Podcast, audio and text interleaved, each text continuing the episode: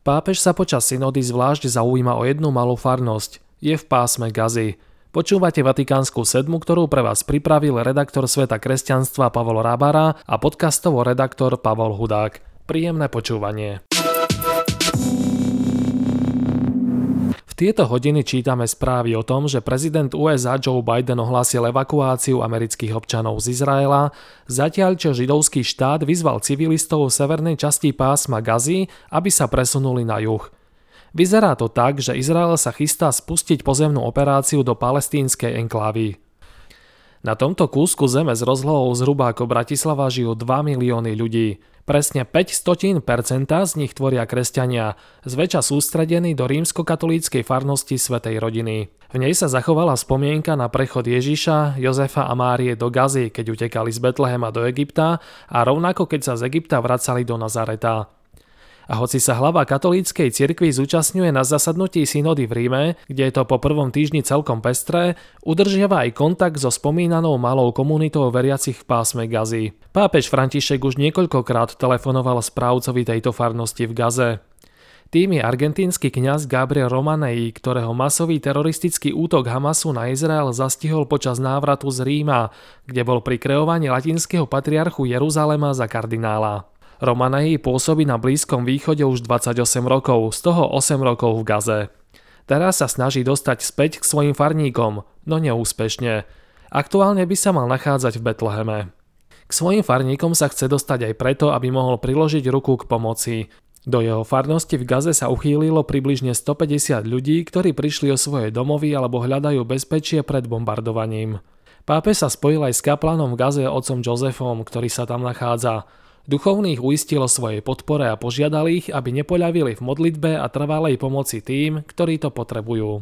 Samotný farár Romanej nešetril dramatickými slovami, keď sa vyjadril, že si ani nechce predstaviť, čo sa môže v najbližšom čase stať. Dramatické udalosti vo Svetej Zemi, pochopiteľne, zatienili podujatie, ktoré sa konalo v Ríme za účasti židovskej komunity. Išlo o konferenciu zameranú na vzťah pápeža Pia XII k Židom a ktorá je výsledkom trojročnej intenzívnej práce historikov. Tí preskúmali tisíce doteraz neznámych dokumentov, medzi nimi je zoznam 3200 Židov ukrytých v cirkevných inštitúciách.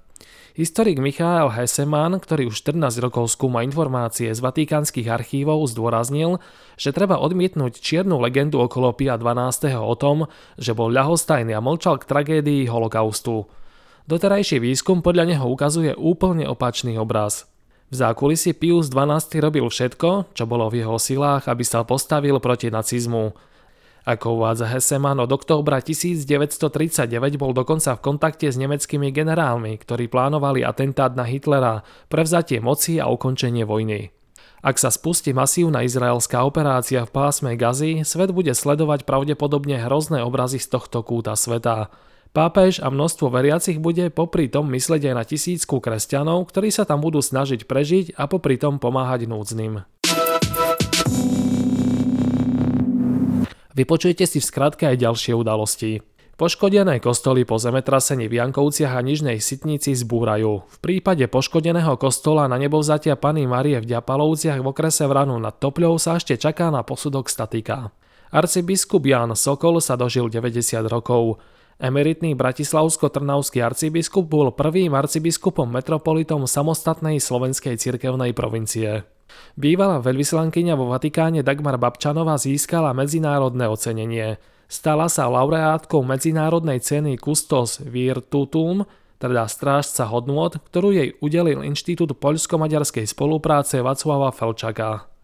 Česká polícia zadržala podozrivého z krádeže pektorálu pápeža Benedikta XVI.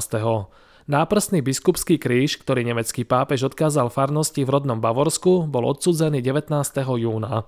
V tureckom Istambule otvorili nový kresťanský kostol. Ide o prvý v modernej tureckej histórii. Evangelický kostol vo Viedni prekryl vitráže pre spätosť ich autora s nacistami. Medzi problematické biblické portréty na oknách patrí dievča s blondiavými vrkočmi, ktoré vyzerá ako členka Hitlerjugend a arísky pôsobiaci Ježiš Kristus. No aj tento týždeň sme sa pozreli na to, o čom píšu vatikanisti. Zaujal nás konzervatívny komentár v The New York Times Rosa Doudeta, ktorý sa na začiatku synodálneho stretnutia v Ríme pozrel komplexne na pontifikát pápeža Františka a na situáciu v katolíckej cirkvi.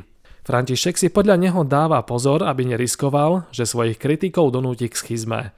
V tomto zmysle sa predsynodálne správy z titulných stránok o tom, že pápež je otvorený požehnaniu homosexuálnych párov, javia ako pokračovanie jeho prístupu k príjmaniu pre rozvedených a znovu zosobášených katolíkov, píše Doutet. Komentátor si myslí, že pápež kombinuje formálne potvrdenie katolíckého učenia, v tomto prípade o nemožnosti manželstva osôb rovnakého pohlavia, s tichým povolením pre jednotlivých kňazov, aby sa sami rozhodovali o udeľovaní požehnania, pokiaľ tieto rozhodnutia nebudú formalizované do nejakého pravidla alebo rubriky. Doutet to hodnotí tak, že zámerom tohto pápežovho vyvažovania je formulovať liberalizáciu ako niečo výnimočné od prípadu k prípadu, aby boli progresívci spokojní, zatiaľ čo konzervatívci sa uistia, že formálne zostalo učenie cirkvi nedotknuté. Vydavateľstvo Dobrá kniha prináša nové vydanie významného diela Jozefa Ratzingera, neskoršieho pápeža Benedikta XVI.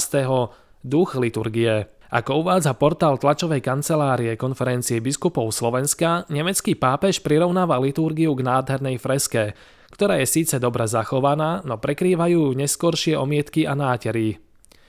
Vo svojej knihe sa podujal poukázať na všetky nánosy, ktoré sa na liturgii usadili a ukázať jej pôvodného ducha. V čase, keď je práve liturgická otázka predmetom jednej z najvypuklejších polemík v cirkvi, nemusí byť na škodu siahnuť po tomto Ratzingerovom diele. A toto dielo dáva aj bodku za tohto týždňovou Vatikánskou sedmou. Ďakujeme vám za pozornosť. Prajeme vám ešte pokojný jesenný víkend. Do počutia.